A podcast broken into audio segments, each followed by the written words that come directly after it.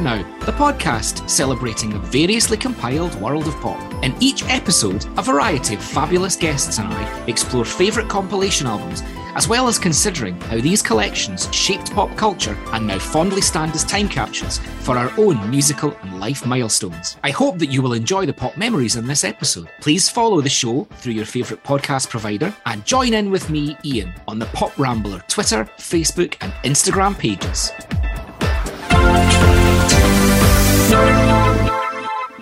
Joining me today for the podcast is Daryl Easlea.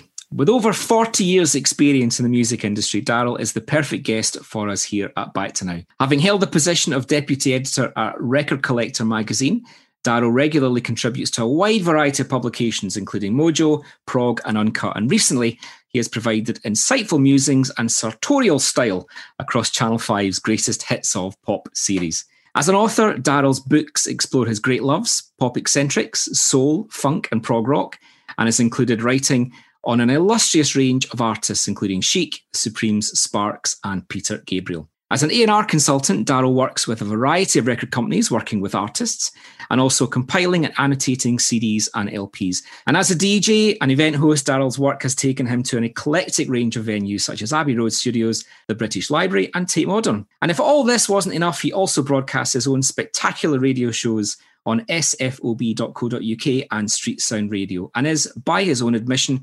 completely unafraid to dance. Daryl, welcome back to now. Wow what can I say? What to be here, Ian. Thank you for having me. Let's move straight to Channel 5. You've been gracing our TV screens recently on the greatest hits of series. So tell us a bit about that. Well, I mean, it's been an absolute pleasure. Uh, it came in via, there was a couple of programs on the 70s talking about I Feel Love and talking about Le Freak. And because they were so successful, they went into the greatest hits of the 80s. And obviously, because I'm so gorgeous and easy on the eye, my words of wisdom come across. Uh, they thought, oh, let's have him in. But it, it was fascinating because lockdown has, has, shown us many things, as you know, as you know from the podcast. People are far more open to talking to you on a screen, and all these things were filmed in isolation. You know, a camera would be sent to your house. For fans of the show, you can see my living room and my dining room, and you know how technology has evolved that you can just talk down a Zoom. One of the reasons they liked me and I was on it so much is because I worked in record shops. I sold all these records.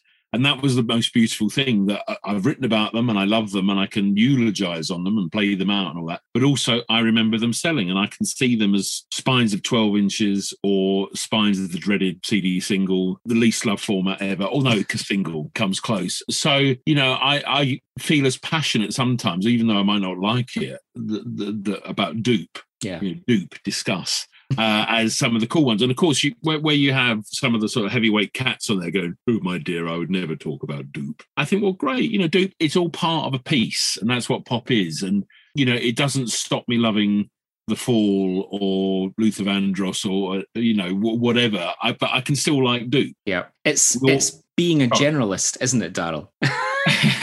well, I was called a generalist once by dear Jack Kane at Record Collector, and, and I suppose it is, and it, but it's that fact that you know it's the cliche of all cliches. But sometimes you know you want a, a Milky Way, and other times you want to have you know the finest chocolatier making you a Lindt bunny. You know, and and you can have both. I think what's been interesting about the Channel Five shows though is that it's based on the official chart company figures, yeah. which makes it very interesting because it does give us a real snapshot of what people were buying and actually see how well slap bang in the middle of Britpop, Robson and Jerome were the biggest sellers within yeah. the UK charts. Absolutely, and I, and I think this whole thing about how we respond as sort of cultural critics and and and sort of music, not music snobs, aficionados, and what actually people want, people like, and people love, uh, you know, are often two different things. You know, to me, why aren't Earl Brutus, you know, number one of all time, but there are 39 people that like Earl Brutus. 38 of them work in the music industry. You know, it's that sort of thing. But everyone loves Robson and Jerome. It, it, does open that opportunity to look at pop as that rich tapestry because that that's what it is. And I think in this country in particular, we've got a real heritage in creating a very, very broad church of likes and dislikes. Oh, absolutely. And I think that whole thing when people say pop music's not as good as it used to be, you know, pop's always been borderline crap. I mean, you know, every year has had its there's no one quite like grandma equivalent. And some are better than others, but it, it's always there because popular taste will always throw up those sort of Brian and Michaels of this world. And that's why sometimes when I when I write and when I think I, you know, I do actually get obsessed about what really happened. You know, we weren't all listening to the Velvet Underground. I'm sorry. I mean, I know we'd like to think we were. We weren't we didn't all have what's going on. We, you know, we didn't actually know really in the main about what's going on until NME said this is the best album ever, and we all, oh my god, right, we better go and buy it.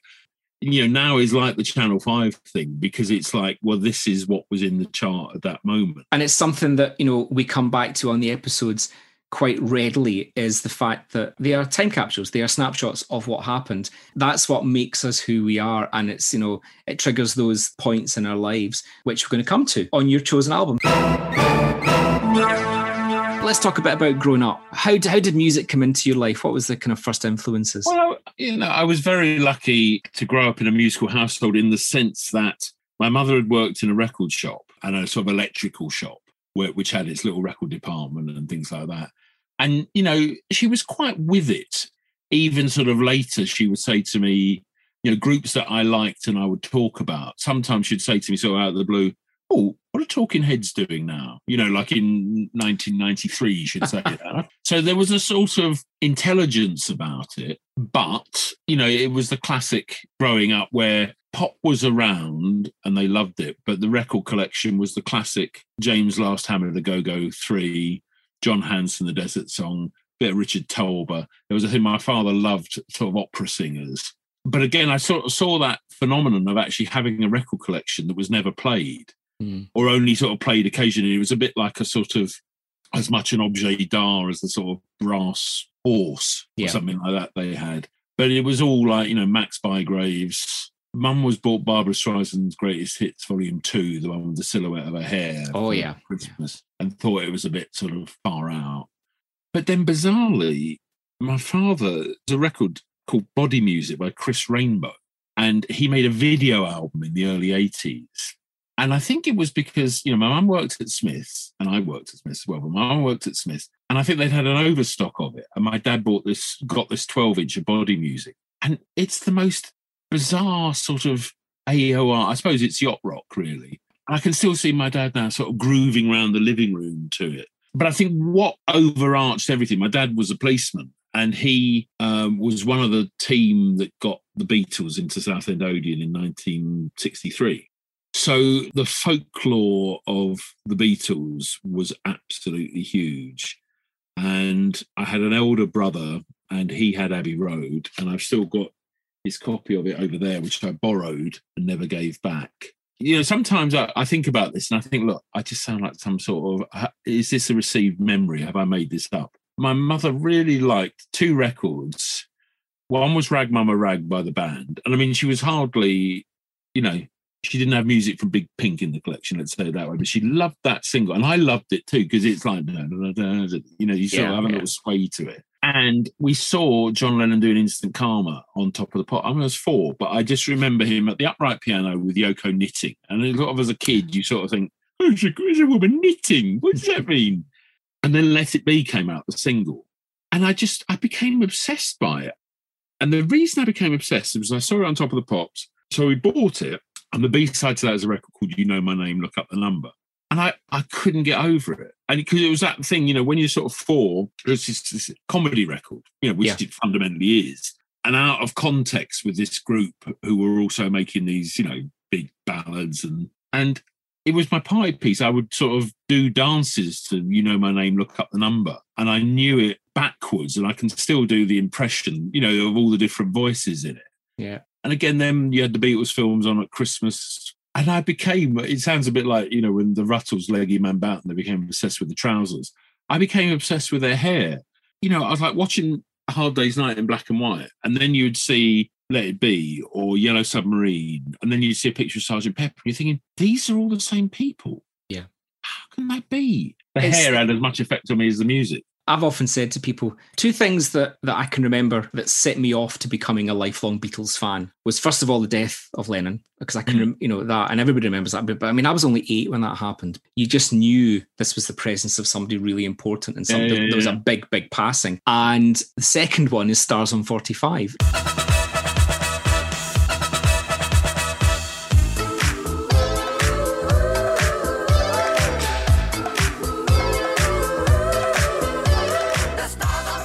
that was probably the gateway to me for the rest of me discovering the Beatles. I always think the, the greatest thing was putting no reply at the start. Yeah. If you were there at the time, uh, you know, it was as big as all the others. But by the time that came out, no reply had sort of sunk to the bottom. And it was like, okay, there's another Beatles song to listen to. And, and, I completely agree. And, and I I remember when all the singles came out when they were reissued in 90, in 76. More or less, I saved up and bought them all when I could. But I remember buying Magical Mystery Tour on cassette with that horrible. I mean, it was the it was the brown that kind of brown bit along the top. That bit on the top, and take it in and show him my dad. I used to, you know, go in and see my dad at work, and he had one of his colleagues in the office, and he looked at. He said, "What you bought there?" And I said, "Oh, it's it's the Beatles." And this was about seventy five. He went, "Beatles." You might as well buy the Joe Loss Orchestra and it, they were sort of so far out. And then it was that sort of four years of the when the singles came out again, and then rock and roll music and love songs and things like that started to build them back. And then sadly, you know, he was shot, and then it became sort of the Beatles TM, and and we live in the Beatles world, which is absolutely fine by me. And and when I worked at Record Collector, there's a great geezer called Andy Neill who's who's written books on the Who and uh, you know and we shared an office for for six months, which was very amusing. It was a bit like a sitcom. But his theory on the Beatles was um, the Beatles overrated by those who love them and underrated by people who don't. And I think yeah. actually yeah, that's that, that kind of sums it up, really, doesn't it? I mean, my mum started work in Smiths in about 1972. So, and staff discount was a, a heady brew. They used to draw me in but also, we had relatives in Swansea. My mum was from Swansea. And the great thing was there was a shop there called Derek's Records, which is still unbelievably there. I can still remember buying 20th Century Boy by T Rex, putting it on the parcel shelf of the car. And then we'd always stop at the Severn Bridge services for a sort of cup of tea on the way home. And of course, it had warped. I can still feel the tears. This is like marvelous therapy. There used to be a little record shop at the Severn Bridge services at the front which I remember several years later was the first time I ever saw Rattus Norvegicus by the Stranglers. And I, I, went in there, I said, Do you have this record? Oh, no, we've sold out. And I think I, might, I cried all the way home to, yeah. uh, to Southend, which was still about another four hours at that point. And then there was these marvelous stores, Guy Norris, you know, the, the, the sort of local mm. entrepreneur who had his name above the, the store. Later, there was a shop called Record World, and there was this guy called Trevor Stoneman who ran it. And he was the spitting image of Graham Gouldman from 10cc and he was brilliant because I was like a fat kid who used to get bullied, and I was able to sort of, it was records and facts I realized were the two things that would get me out of having the shit kicked out of me. And what I then did was sort of make tapes for people, and that stopped them beating me up. But, you know, I, I think of this Graham Stoneman, uh, the Trevor Stoneman guy, I still call him Graham. And I was like 12, 11, 12, and he was sort of saying, oh, you know, try John Martyn, yeah, try this yeah. Led Zeppelin album, you know, that sort of thing in that way of the record shop owner or the staff as actually being almost like a sort of care workers. Yeah. They were placing the right thing to the right person. And it was far more than just selling people something. And the funny thing is, I met him years later, you know, quite recently. The Brian Wilson came and played at the Cliffs Pavilion, which is our venue. And I saw him, I went, Graham, it's so nice to see you. And he went, No, I'm I'm Trevor. And I said, just sorry, I know that. I know that. And even now, he still looks like Graham Gouldman. But you know, and I think that thing we all need. You know, the older friend, my old, my my brother Rod, who had Abbey Road, friend called Simon Ford, who was mum and dad's friends, who first played me Pink Floyd. You know, the, all those little steps and stages. My best mate Phil, who introduced me to the Fall and the Doors and Talking Heads. Mm. Graham, my other best mate, who you know his brother like Cream, but you still had the charts, and that was the great thing. And we you could listen to both. I always had a thing, and I still do, you know, for names. I think, I, you know, if you've gone so far to get an interesting name, you must be sort of quite interesting yeah. because there's a thought process here. You're not just the Dazzlers or, or, or something. This example that was Van der Graaf Generator, or when mm. they hmm. were just Van der Graaf. And I was going on a weekend away to Blackpool, which when you live in Southend, Blackpool, before all the motorways were completed, was a bloody long way. I just remember, I just thought, will I ever get out of this car? I'd never experienced anything quite like it. But we got there, and in the car, I was reading the NME that came out that week, and there was a record by Van der Graaf Generate, or Van der Graaf by then, called The Quiet Zone, The Pleasure Dome. And I just thought, that's such a great title. Yeah. I, I, that what is that? And I, I had a little bit of money. I can't remember. I'd seen my auntie, and she'd give me, you know, three quid or whatever it was, and a quid probably. But I had enough to buy an LP. So I went into the Virgin in, in, in Blackpool when we were there, and there it was, and it had this cover with a world on it, and an acrobat. And I thought, oh, oh, oh. So I bought it, you know, and never heard a, a note by it. And that brilliant way that when you just had one record, you know, I think lots of your guests have talked about, you know, you would play it because yeah. you'd made that decision and you'd have to sort of train yourself to like it. And it was just amazing. I still can't get over it. Just blew my mind. And the fact it sounded like a punk record, I mean, it's such a, a an odd record anyway. But there's no, you know, it's not prog in the sense of 20 minute solos or anything like that. It's it's a very, you know, people would now call it post punk. And and that and I think that kept me and still now it's like when I first saw the name dry cleaning earlier this year, I thought, I want to hear them. I don't know if I'm gonna like them, but I want to hear wet leg. There's another one now. Sing, you know, English teacher. You know, these great names. And I always yeah. have this theory that two word bands, you know, if I like them, they're never going to be famous. But you know, Beta Band, Earl Brutus, Regular Fries, yeah, uh, Fat Truckers, brilliant. You know, all of them are great because the, the, high concept two word bands, as I call them, yeah. they're there. And I think that thing of a name brings you back. And I suppose Spotify can make it easier, but I, I think that thing of that adventure, sense of adventure we had when we were younger it was this idea of of discovery. You yeah. go into a record shop and you may not get this this this album that you'd scribbled down on a bit of paper, but you know you would eventually find it somewhere, and it was then yours. At the risk of sounding like a complete luddite, I just uh-huh. can't see how so you know how, how streaming can do that. I think the thing with streaming, because obviously I think about this a lot and I talk about it a lot, is is what you have is this incredible breadth you know, in a, in a way far greater than we ever had. Yeah. But no depth. You know, my daughter's 16 and we were having tea the other night or whatever, and Spotify threw up The Chain by Fleetwood Mac. Mm. And she knew every single word of it. And my wife was like open mouthed. It's like, how, Laura, how do you know this? And it's like, well, it's Spotify, you know, it's out there. It's just there. Yeah. Yeah. And, and I find it fascinating because, you know, She's never bought a record. You know, it's all the classic things you hear parents say, you know, but music is there. Yeah. And I sometimes say, I say, oh, do, you, do you want to borrow this? Do you want to? No. No. The chain is just a small bit of the cultural jigsaw for young people. Of course it is. You know, whereas to you and I, it's track one, side two, rumors. And and you know, in a way, I love the at least you're hearing it. Yeah. You know, at, at least it's still out there. Music is something you should never ever be precious about because that you know my view of music always is I like this. Yeah, you have a listen. Yeah. You might you like it or hate it, but at least hear it. I think in a way, obviously now was a classic early playlist. You know yeah. that it was yeah. doing that. Uh, I think that sort of egalitarian nature of it is like the best radio stations and like everyone says listening to the chart when we were kids that you would have something terrible next to something that was beautiful your finger uh, hovering over the pause button, and then you go, "Yeah, no, nah, I'll not bother with that one." and that was but, that was the beauty. Of course, it was. And the funny thing is, it's the records I thought were horrible, the records I like now, and the records that I really like. You know, as time passes, I am so glad Joe Dolce kept Vienna off number one. I mean, I was so offended for years, and now I think that's brilliant. I love it.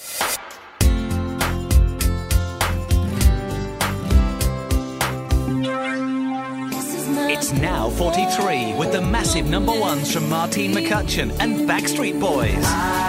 Over 40 of the biggest hits of the year with New Radicals. Texas, Blur, and Madness. Now 43 with Fatboy Slim and Bryan Adams. And number ones from ATB. Baz Luhrmann, Boyzone, and Shanks and Bigfoot. Now 43. That's what I call music. So let's move on then to now 43. We have climbed in a time machine and we have jumped forward from the 80s and we're now at the end of the millennium. It is July 1999 and now 43 has been released. Reached number one in the compilation charts. We have to say that, obviously. broken away. Yeah. Completely broken away. Um, big seller, four weeks at number one, three times platinum, and the first of six now mini discs. Oh, yes, of course. Only six, which says something. Do you have them? I don't have any mini discs, no. it's funny, I do have. Is it I used to have the best of ELO on minidisc when I had my minidisc player, but I used to use my minidisc player a lot more for recording on. I'd never actually bought them. But this the the first now on minidisc, and and I would hope one of our listeners has it and is now Oh, showing I a photograph of it. it. It's probably worth, you know, twenty one pound fifteen. It's funny because I I do own one, and that's why I was looking behind me because it had actually been behind me for a while. Uh, I bought Underworld's Beaucoup Fish on mini disc. I've had this huge lockdown cull, um, and it's been brilliant. And my office here is alphabetized properly for the first time ever. And I found lots of great things like my Muppet Diary from 1981, where um, I just come back from Bournemouth 40 years ago, and I listed the records I bought. And Oh, it's excellent. So exciting, which I may share with you later. But but in that, I sort of got rid of my CD um, Walkman, and I got rid of my Yeah. cassette Walkman because no matter how many people try and tell you it's going to be trendy again. I mean, I have got cassette players, but let's say, but I held on to my mini disc, the the player and everything because it still it still worked, and I just thought, no, I want to keep that. And I think that what it represents is the possibilities of that period, and which I think now 43 sums up perfectly. There's a sort of innocence and joy about a lot of it. Yeah. And I, I would say 20% of it I would take with me always, wherever I went. Yeah. 40% I would, in, you know, put up with, uh, and the rest is of its time.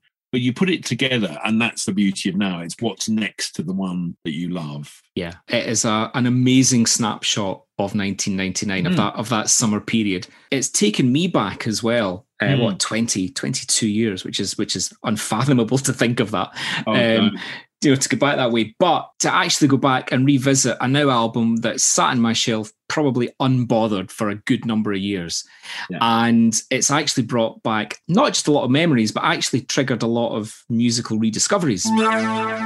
Summer 90, 99, where were you in in life? What what was going on? why this has such resonance with me is in 1997 I left Our Price. I'd worked for Our Price. I, I went there in 1984 when I was 18, and I'd basically worked there throughout my 20s. And I'd worked, and our Price was was very very, uh, you know, you got promoted from within, and if you were prepared to sort of almost sell your soul and work every hour that God gave, you know, you would get on. Very very sort of Thatcher very, very 80s and, and early 90s.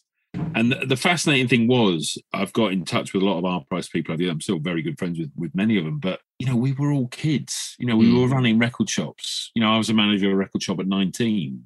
Yeah. You know, I had the honor, and I always think of an honor as running our price Romford. Christmas 1985, you know, Five Star were just breaking. You know, we had the match room with Steve Davis around and all that Mm. over the road. So that was that era. And then I'd gone through that period and I, and I uh, became an area manager for our price. And it was almost like I went from 20 to 50 in one fell swoop.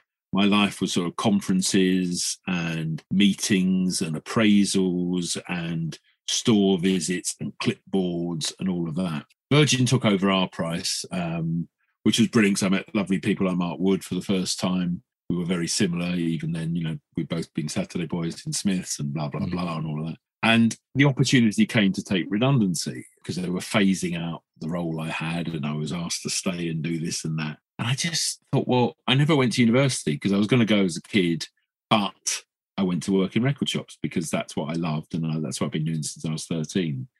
So I took this incredible gamble. My wife had been to uni, and I'd supported her when when she went. We you know we got married when we were 21 so and i took redundancy. At sort of 32 33 i started to go down to being 18 again. And i i grew down so sharply. And suddenly i just got this ridiculous sort of second childhood after being mm. so sort of pent up and so sort of, you know, suddenly I became my age, went to university. And I remember when I went, someone said to me, Oh, um, you know, what would you like? You know, why, why do you want to go? I said, look, the main thing is I would just love to be that person that sits in the corner and someone says to me, what's the best Clash album? And I could do that. And like within about a week that had happened. So I ran the student radio station and, and it was like, I just brought everything that I did in the shops that was sort of second nature to me. And it was lovely. And, and it's almost like this album came at that peak of it. I went in 97. So this was breaking up into the second year, into the third year, you know, I was hearing records like I hadn't heard before. My, you know, my my knowledge and love of David Bowie's Earthling or Mezzanine by Massive Attack, yeah, Beaucoup Fish by by Underworld. You know, if I'd been working at our price still, there would have been something I'd had in my car, driven, listened to, you yeah. know, moved on. But here I went back to being a kid, and it was amazing. I would sit down with headphones and listen to these records. Yeah. So this record to me is the sort of summit of my growing down, really. In some ways, it's almost one of these definitive nows in that it is a real journey across yeah. a lot. But again, this is very much, I've gone back and looked through the chart books. You know, this was the hits of that period. Absolutely. It's an album of um, brilliant, brilliant breakthroughs. You know it's an album where you, you know you can feel the weather vane of pop moving. Yeah. we're, we're, looking towards the next phase. We're looking at the sort of the commercialization of the last phase but you're also looking at these you know strange little comebacks that are in there yeah i have to say i entirely forgotten culture club your kisses a charity well the two that actually jumped together was, was that and madness love struck love yeah. Which actually was a song that at the time I dismissed completely. And it has been an earworm all mm. week because it's actually classic madness yeah. in all its sense. And similarly, Culture Club. Yeah. No, no, absolutely. And I think, I mean, Love Struck, I remember at the time feeling so happy madness were back. Yeah. Because they'd sort of been trading on that the nostalgia angle since the first Madstock, uh, and then that was great. And like, if I remember rightly, the video they were on the top of a London bus, and yeah, yeah, Suggs was doing all his, you know, all his Suggs-like moves, and I thought, isn't this lovely? And and and you know, I was 32, 33, and my friends were sort of 1920 and it was like the first time they were properly hearing madness yeah and they were loving it because they they were just hearing it as they were hearing another pop song to me it stands up alongside the sun and the rain and yeah. you know michael K- it's that same kind of sound it's just fabulous and i think as well you know from you know, from a now point of view You've got Culture Club, you've got Madness, two of the first now album artists yep. still making great records here, you know, whatever, 20 years later. Yeah, yeah, absolutely. Let's go back to the beginning of the CD because CD one, there's no sides, listeners. It's just two compact discs. Uh, yeah. Uh, although I think, I, I, yeah, you could have got it on cassette. They would have split up on cassette, I suppose. Yeah. But we'll just we'll just stick to the CD version. So yeah. there's a really really big pop beginning to this to this compact disc. I have to say, I thoroughly enjoyed hearing "Perfect Moment" by Martine McCutcheon again. Yeah. Because it was everywhere and it, it symbolizes the optimism of that moment, a perfect moment, if you will. You know, I always remember the covers of all the papers on the first day of this century, which had sort of like this raging sense of optimism. Mm. It was like, this is your world. You know, we can do what we want with this now. And at that point, reality shows hadn't kicked in. You know, Big Brother was still a year away. Mm. Pop Idol, or X Factor was still coming. And here you had someone, I was thinking of the Kit Kat advert, you know, you can't sing, you can't play, you'll go far, sort of thing. Martine McCutcheon, you know, people were tutting, what's she doing having a hit single and all of that? And you listen to it, and it, it was that time where someone like Martine McCutcheon could star in one of the most popular films, yeah. you know, British films of all time, and go on the West End stage and all of that. The talent may not have been as great as people thought it was, but it was there. And I think the fact, you know, to get the track one, the throne position. Yeah. And in some ways, though, that is a very unique British thing. I mean, if you go back through the 70s, 80s, we like those all encompassing stars. You know, you take somebody like Cilla Black, yeah. you know, let's say, for example, was not maybe the greatest singer of all time, but she is a, a British darling. Um, light entertainment, Yeah. that kind of feature. You know, you take the likes of Lulu, um, and Marty McCutcheon fits that. You know, she was she was uh, you know she just came out of EastEnders. Um, Oh, and yeah. you know, you see Notting Hill. She's great in Notting Hill. She's absolutely. Uh, no, it's not Notting Hill. No, uh, It's not. It's- Actually. I'll do that again. She's great in Love Actually, um, because it's you know um, she, she she's one of those stars, and yeah, I mean to get the throne position, but it was it was a big hit. What was it? Number two in the charts? Not for number one. It was number one. Number one, yeah, number one for two weeks. So you know it's a. but yeah, that that optimism, that end of the century Oh. thing is prevalent right across this album. I think that sort of, you know, de siècle, as they always kept saying at that time. But, you know, it came in the moment Blair was elected. I mean, that that Mm. feeling before it all got sullied by Iraq and all of that. Hmm. You know, I remember sitting there, what was I, 31, you know, all I'd ever known was Thatcher, could remember Callaghan vaguely. And that night after, well, I mean, we all stayed up and watched it. We had a party, all of that. And the night after, just laughing, laughing. You know, we weren't even drunk or stoned or anything like that. We were just sat and laughed because it just felt like this is our future now. Everything seemed peaceful. And we were optimistic. There, there was that feeling that, right, things are going to change now for the better. And the daftness of pop amplified that. And, and, and we all just felt, okay, let's go back to dancing. And I think Big Beat is, is one of the great encapsulations of that. It's just Yeah. like, oh, let's just go and be daft on the dance floor. that's the thing about this album because whether it's indie in inverted commas or it's dance in a serious way or it's pop, they all actually have that carefree element to it in this. Yeah. Well, I always, I, I think this period, I mean, obviously Britney um, Mm. had happened. To me, this is the start of how pop sounds now. Yeah. Um, A lot of this record now sounds like what we hear when we're listening to the radio. There's there's a springboard element to this album, Mm. which you can almost hear the beginning of the 21st century pop landscape coming. Yeah. And there's two people on this album, two, you know, two behind the scenes people on this album who are going to majorly influence where things go next. And it's Max Martin and it's Greg Alexander. So there, you know, you're looking at the Backstreet Boys on CD one and the New Radicals. You know, what is it? The greatest one-hit wonder of all time. They say, which is actually Yeah. sell, s- selling Greg Alexander kind of short. You know, but in those two tracks, you've you know quite two distinctive tracks as well. You can hear the beginnings of what is going to really influence the charts for the next decade. Absolutely. Uh, I, you know, I couldn't agree more. I also think you add in ATB's 9 p.m. till I come, Mm. then Shanks and Bigfoot and Phats and Small, the sort of speed garage solicitors, as I like to call them. um, all of that sound is still around us. Uh, and I think you're right. New Radicals, I mean, I think when I talk about university, I think you, that record probably was the one when I look back at three years Mm. uh, of university. I used to make pop lists of my, my albums and singles of the year. Yeah, And 1999 was my final year of, of ever doing it yeah, because then I went out into the world again and then I really did grow up. And what is fascinating is from this now, the only track of my top 20 was um, You Get What You Give. yeah. number 11. Number there was ten better songs that 10 year. better songs. Oh, I think you'll agree that X Factor by Lauryn Hill, Well, yeah, um, yeah. Phat Planet Leftfield, Honey to the Bee, Billie, Oh, it's great.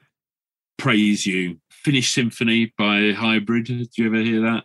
Yeah, that's Yeah. that's an interesting left fielder. But that, yeah, we'll take that. Ladyfingers, Luscious Jackson. Yeah. I love my man Bent. Do you remember Bent? Oh yeah, Oh, that's a great God. track. I was obsessed with Bent. I, when I was sorting out my records during lockdown, I think I've got about 13, 12 inches by Bent, and I don't know what any of them sound like.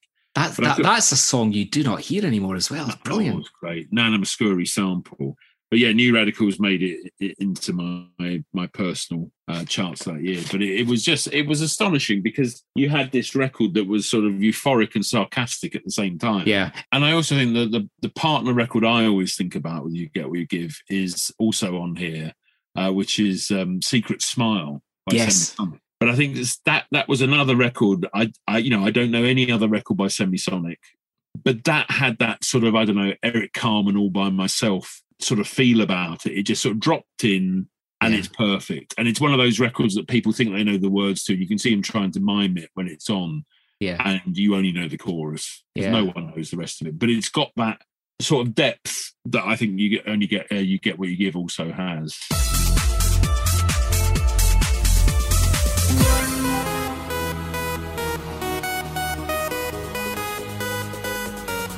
Right, so let, let's see. Where do you want to go next? Uh, Um, do you know what? Actually, we mentioned the, that run there of ATB and Phats and Small, Basement Jaxx as well. Oh. Um, I mean, this this was kind of peak point for the kind of Ibiza dance sound. Absolutely. Um, you know, and they, there are three, in inverted commas, complete bangers, really. I mean, it was interesting because the you know when we were allowed back in pubs, whenever that was, we mm. we we went met some friends, and there was one of these great jukeboxes now where you can basically find any record in the world on there. Yeah. And for some reason, and I don't know what it was, but I put on Red Alert by Basement Jaxx. No record to me grabs that sort of euphoric moment, but pure personal euphoric, you, you, you know, euphoria you can't miss with Basement Jaxx. And this was at their absolute high period with the shows, with the dance, Yeah. with the feathers, and Yeah. all of that stuff. And it was like, what is this? Because it's not what the chemicals are doing or what Underworld are doing. And it's not what the Speed Garage boys are doing. It, it's they created this own universe. Did you ever get a chance to see him? I saw them live. Um, now was it Glastonbury? Um, but it's just such an all-encompassing live Oh. experience. In- incredible. It's like one of those things where people sort of say, "Yeah, great, but you know, you should have seen him live." But this was absolutely right. I mean, it was just that way of bringing it all together. But you still get, you know, their their singles collection. Yeah, It's just such a great pop record. It's just, you know, I call all of this pop because it embraces that zing and zest. And I think this is an incredibly zesty entry into the Now series. a couple of years ago, prior to lockdown, I went to see a band called um, Confidence Man. oh yeah, Um, God, yeah. uh, just un and you know it was the first concert I've been to for quite a while, and it was in quite a small venue in Glasgow, and I came out with that same kind of breathless excitement and joy. This is a party. Come and join us. No, It's- absolutely. No, I saw him twice um, that year, and I couldn't believe it. You know, it was that joy and that sort of the beautiful thing of the understanding of Yeah. we are putting a show on for you. Yeah. You know, we are entering a, you know, we are performing characters. I mean, it was almost like watching a, a you know, a really good play yeah, or a film. Basement Jaxx sort of took that very far at that point. But no, you're absolutely right. That confidence man, that sort of and Basement Jaxx did that. They always left you thinking, right, I need more of that right away. Yeah. And, and I think that was the best of all my sort of two word high concept bands I mentioned earlier. You know, you get that with Old Brutus. If you ever saw Old Brutus live, it was just like this onslaught of everything just being thrown at you. And and and I think that sort of sense of theatre, I love that in in in pop. And I think that's what you see, you know, that that, that goes through into Fatboy Slim, you know, on this album, and it goes through to the chemicals Mm. in that sense they really love what they're doing they're good at what they're doing they are enjoying what they're doing and they want you to enjoy it fatboy slim definitely you know Yeah. that, that the whole thing of the hands in the air dj in this country Well, let's take those two songs together actually because they go Hmm. well together because they have that kind of millennial feel to them as well. Two artists who were really hitting their stride as far Yeah. as you know things were going, but there's that kind of millennial feel, particularly right here, right now. And I'm sure when it actually came to the 31st of December, and I think the Chemical Brothers and Hey Boy, Hey Girl hit that as well. i mean i think both of those records you play them now and they still sound Yeah, contemporary.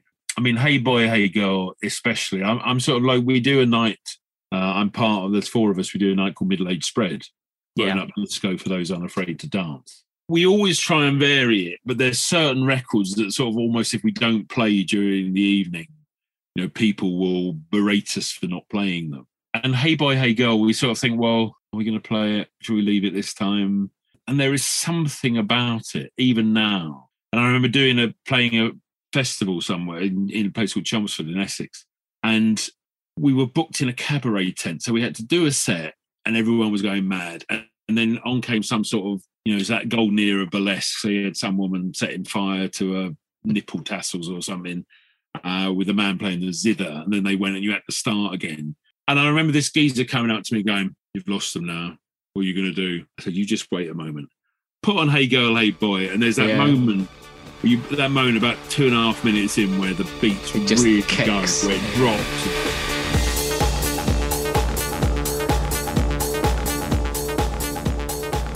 And the whole place went, and he was still standing there. I said, "All right." Mm. It's that great thing that I think what the Chemicals did and what Fatboy Slim did was empower normal people to sort of lose their. Can I say shit on here? Yeah, you can. Um, because that's what I was thinking. That's very good. But to, to properly lose their shit in a way Yeah. that they wouldn't, it, it gave them permission to do it. And I think you can, you know, you can see it whether you're just playing it through your, you know, your sound dock or through your Alexa or whatever, or you hear it in a club. It has that same effect. And I, and that's why I, I, you know, I love what they do, and I, you know, I love I love where they're coming from.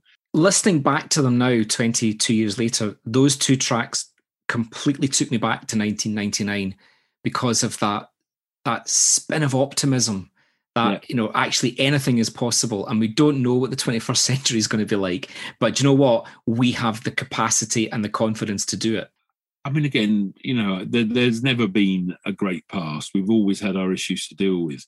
But you look at that time and you think, well, you know, we were worried about the millennium bug, you know, and that was sort of it. Ladies and gentlemen of the class of 99, wear sunscreen.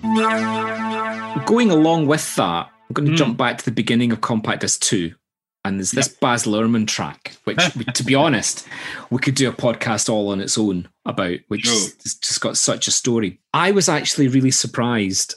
The person I was then and the person I am now are two completely different people.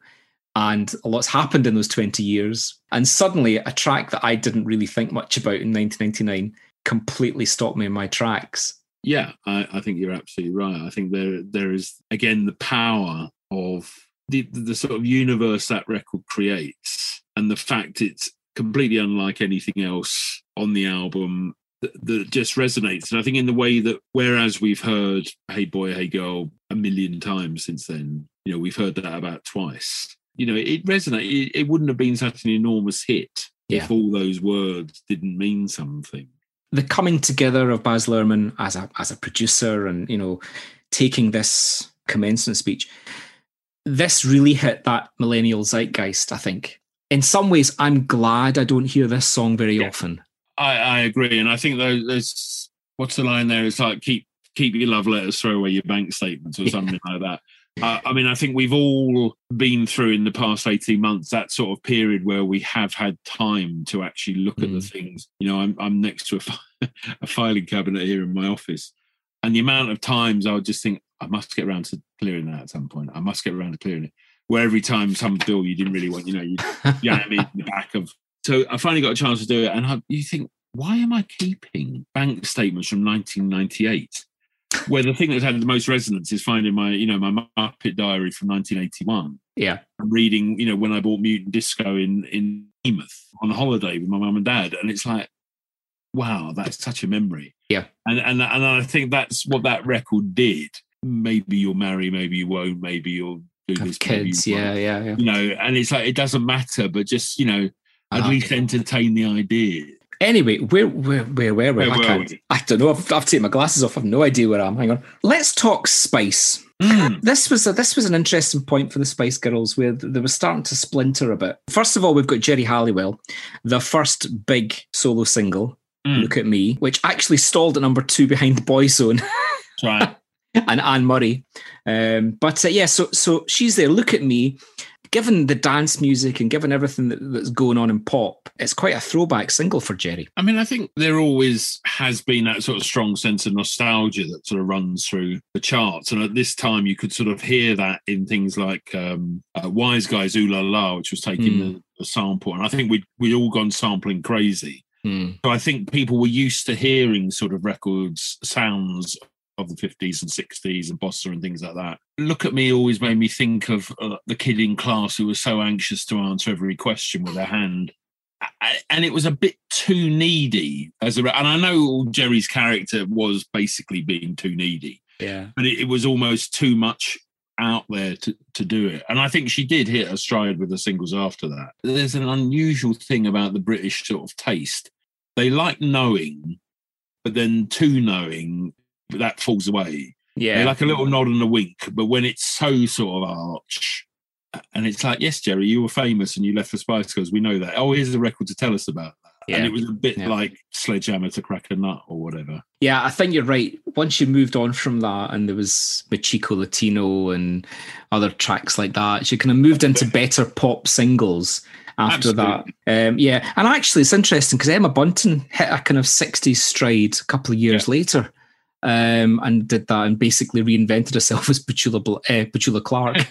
Petula Black as or well. Petula Black or Cilla Clark, yeah. But I think it's interesting because you know, Stop had that thing in it. There was Yeah. always that sort of retro element, and I, and again, I think this was the first time you had a lot of that retro sort of coming through. Mm. I suppose it was the wake of Mike Flowers pops and all of that sort of thing, and Mm. the easy core revival or whatever it was. And you had you had um, the whole Rat Pack thing was happening Mm. at the same time. So I think there was that sense of this is sophistication. This is how we do it. And and you know, if you want to be sophisticated, you know, the Burt Bacharach revival had sort of happened. Yeah. And you know, I love Burt Bacharach as much as the next person, but it was a bit sort of, you know, it was just getting a bit much. I thought they all form part of a piece. Unlike Mel B, who went the And other way. yeah, and that's whereas Mel B goes completely the other way, gets in Timbaland, does this cover a word up. And it really isn't very good, is it? No, it's rubbish. I mean, I, I have to say, I'd completely forgotten it. You know, and that's why the show is so great because you do get a chance to listen to it again. Because I, I may have lived the rest of my entire life without hearing Mel B's version of Word Up again. You know, you hear Gun's version of Word Up more than you hear Mel B's version. yeah. you know the great thing of this era which isn't fully represented um i'm, I'm looking at the track listing you know it isn't really touched on it but that marvelous baroque productions of timbaland and She'kspere and all those Mm. characters at that time destiny's child singles at this period were like these works of art so sort of Yeah. you know r&b minuets i mean it was just like incredible so Mel B was, was getting herself a piece of that, and she'd done the, the record with with Missy and all of that. But No, you're right. Actually, there's there's a missing chunk of that millennial R and B that isn't Yeah. actually represented on this album, and I think to me this this album's missing No Scrubs by TLC absolutely, or even Jennifer Lopez things if you want my love. Yeah. The, and it's and it's not really here actually. And unfortunately, Melanie, to give her a full name, Melanie G, as it says on the sleeve, um, doesn't really kick it off. no. Again, it just it sounds like a novelty record when you hear it on there. Yeah. I'm not saying it's Hilda Baker singing "You're the One That I Want." you, you, you know, you're almost in that territory. It's like you know, "Word Up" is one of those invincible songs that you just think this is indestructible. No one can ruin this. Yep. Oh, and then along right. comes Mel G. oh, you've gone some way to do it. And I have a lot of time. I mean, Yeah. it's not. I, you know, I love the Spice Girls, and I love, and I know people I really like have a problem with the Spice Girls, and I just think no, no, they they were brilliant, and I loved almost too much. I, I loved them too much. As name Too much. Yeah, that could work. and, and and I think for me again, being at university at that time. Geri's departure, which, you know, if I'd just been working in record shops, it was a bit like, oh, Robbie's left, take that, yeah, whatever. I actually saw the impact that that made, you know, like 18, 19 year old people generally, it wasn't just girls, were absolutely, I would all, use the phrase heartbroken. You know, I saw it close up, you know, and, and because I knew about music, I was a bit older, people go, what do you think? What do you think? You know, in this way, like, do I have an answer for them about, you know, why Geri's left the Spice Girls? So it, it was, it But you must know. You work at I'm- Our Price, surely. You've done this. You know the whole story. That's right. I bought all the Walker's crisp bags and pressed them in a, in a book, uh, which I did, Yeah. obviously, and I still have them. But you know, I have a lot of time for Mel B or Mel G as she was, but it didn't improve my life by hearing it again. No. From a now point of view, the next couple of years there was so much solo spice absolutely. uh, beyond beyond that.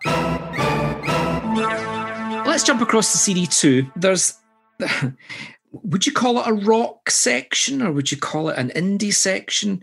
Well, we've we've got, got- a sort of indie ghetto there, haven't we? Yeah, yeah, Uh, which is strange. So we've got Blur and Coffee and TV. We've got Cast, Stereophonic. It's there's an interesting end of something, beginning of something else bit going on here. Yeah, it is the sort of fag end of Britpop. It's the Mm. last sort of embers going on there. Going back, I couldn't have pinned the tail on the donkey of Cast Mama. Oh, sorry, Beat Mama, Cast Beat Mama. Mama, yeah, I exactly. could not. I, th- that's the song I haven't heard. Well, I have to say that and the James song. I, I Mm. just lots of love for James in the sense that they are still so popular and their fan, the way they look after their fans, and that you know, it's not for me. One of the things about that James track that was interesting was I, I thought that was coming to the end of James's career. Do you Oh, know yeah. it's not? They, they, they've had like eight or nine albums since then. So Oh, I- like, absolutely. oh my goodness! And, and Oh, no. suddenly suddenly felt quite guilty. no, I mean they're phenomenally, phenomenally popular. yeah, I mean, the one I the, the one I have a real I always had a real problem with because everyone else loved it and I didn't was Gomez. yeah, and that's that again sits in here. They were the darlings of the press. Well, they won the Mercury Prize, didn't they? I think. Yeah, they, they won the Mercury in '98. To me, a band like the Beta Band did this so much better. Oh, for for the listeners, Daryl is holding up a very very nice collection of Beta Band vinyl, um, which which just look lovely. Even Hot Shots Two, and even the second album. Yeah, I, you see, I absolutely adored the Beaters, and I, Yeah. I had written down here before you mentioned that Fisher Price Beta Band Gomez, Yeah. and again, people loved them, and I got it. But for me, at this time, you know, '99 was about the Beaters for me. I, I, I when I first heard them, I couldn't believe it. I Yeah. still can't believe it every time I hear them. They, they were one of those groups that just came along. Again, two word high concept yeah, fit that bill perfectly. I missed the start of Bowie's set at Glastonbury to see the end of the Beta Band set. They were Yeah. on the stage. Th- th- There was just something about it, and of course, people say that you know they did infiltrate pop in the way that um, Oasis did "Go Let It Out," which was their nod to the Beta Band in, in Yeah. you know, the next year or whatever. But they were so wonderfully poetic, and Steve Mason, I think, is one of the, the greatest writers. And Gomez just didn't Well- do it, but they, they caught the imagination you know, they were sort of cheeky chappies. They seemed to be very young. They all they just walked in from the Wetherspoons, and and they just caught that moment. yeah. Didn't catch my moment. Um, no, not really. But I, the other one of that group, I mean, Coffee and TV by Blur was just a superb tune. I mean, just showed that Blur could do it. They were above it. it was Blur basically bouncing out of Britpop and shaking off the shackles and saying, "No, hang on, there's there's there's something else here," and you know. It's it's just such a great great song. You know, you've got Graham on vocals, the the full album version with that bit at the end. Yeah, It's just lovely. It's just fabulous. I think that's that's when Milky the carton floats off to heaven in that wonderful Hammer and Tongs video. Actually, Hammer and Tongs. There's a Hammer and Tongs director thing going on here as well yeah. because Supergrass do that Yeah. wonderful pumping on the stereo video as well. Yeah, absolutely. And and of course, stereophonics, I always think, you know, the great thing with stereophonics was they were sort of always there. They were sort of there Yeah. throughout that period. You know, I don't think they ever really got the credit they deserved. But this was the beginning, I suppose, of of that big takeoff for the stereophonics. Permanent features for the next couple of years. And I think again, after Britpop, there was an honesty in a band like Stereophonics coming back. Do you know as well, it was it was a bit like um Remember when U2 came back with all that you can leave behind, and everybody Yeah, was yeah, yeah. praising it because it was it was back to U2. There was, I think, within that kind of rock type culture, people were wanting that honesty again. Yeah, and I think you know, to me, I always think of Stereophonics as um, like big country. You know, they were that Mm. sort of meat and potatoes. I really, I don't like Coldplay, but I hate the haters because Yeah. it, it's too easy. And I think Stereophonics fell into that grip as well. He's just got a great voice. Yes, it sounds like Rod Stewart or whatever. They write great songs. I can see why people like them, and I think Yeah. that's the great thing with with now is that you can. I can understand why most people like all of this uh, I, you know, I like half of it and I love 25% of it. Yeah. But then in that pop, Right about this time, the Now people did the the Millennium series of the years. You know, they kind of did That's the right, kind of yeah, yeah, yeah. and and they were great. But again, that was the beginning of beginning to compartmentalize these years. And let's be honest, you know, there was there was songs that are on this CD that wouldn't have made it onto the Millennium series of '99. Oh, absolutely. And, and, and that's the thing. And I think we always think in years and we always think in genres and we think in departments and all of that because you can have, you know, the cartoons or cartoons, which is one of the worst records ever. and I, you know, I, I appreciate irony and trash and all of that, but frankly, but Yeah. you can have it on the same album as Supergrass or the, the Stereophonics, and and you know because that's what real life is like. Let's have an honourable mention here for Bryan Adams because th- this is interesting. We talk about that earnest rock element of the stereophonics guitar slung over your back and hitting the highway. Now, Bryan Adams totally symbolised that, but he doesn't here. This was co written with Max Martin. I didn't know that. Yeah. He did go very pop in 2000 with a chicane track. This was done, if I remember rightly, as the the sort of the new track on a greatest hits. I think, yeah. It- I mean, I, I think the thing is, uh, you know, he'd had earlier that year uh, the Mel C record. Uh, I mean, yeah, that was just a stunning record, you know, Yeah. and it and it showed. I mean, it was the first time I think I ever liked a Bryan Adams record. I didn't mind Run to You. I thought that was all right. Hmm. Summer of '69 made me want to gag, and it still does. It's one of those records like Yeah. American Pie. Again, I think it's too easy to hate on certain records, but that one really does offend me. And then you've got to love the 16 week at number one, one, and all of that. And the way he was then recast as this sort of, you know, power balladeer, Hmm. which actually was only a fraction of what he did. And that, that's why I think this is, you know, it is a very calculated effort to make a pop record. And actually, Texas, jump back a bit on that CD. yeah. It, Texas is is that kind of similar reinvention as well. Well, yeah, I mean, this was all in the the sort of afterglow of um, you know the Chris Evans record. To Yeah. say what you want, wasn't it? Where before they'd all been sort of banging in their check shirts on some highway somewhere in um, the Midwest. now suddenly they were sort of you know trip hop darlings, choppy hairdo. Um, and this was perfect. Again, you know, you think about those Richard Curtis films Mm. as being a symbol of this period as well Yeah, of that optimism. You know, he'd yet to make the boat that rocked.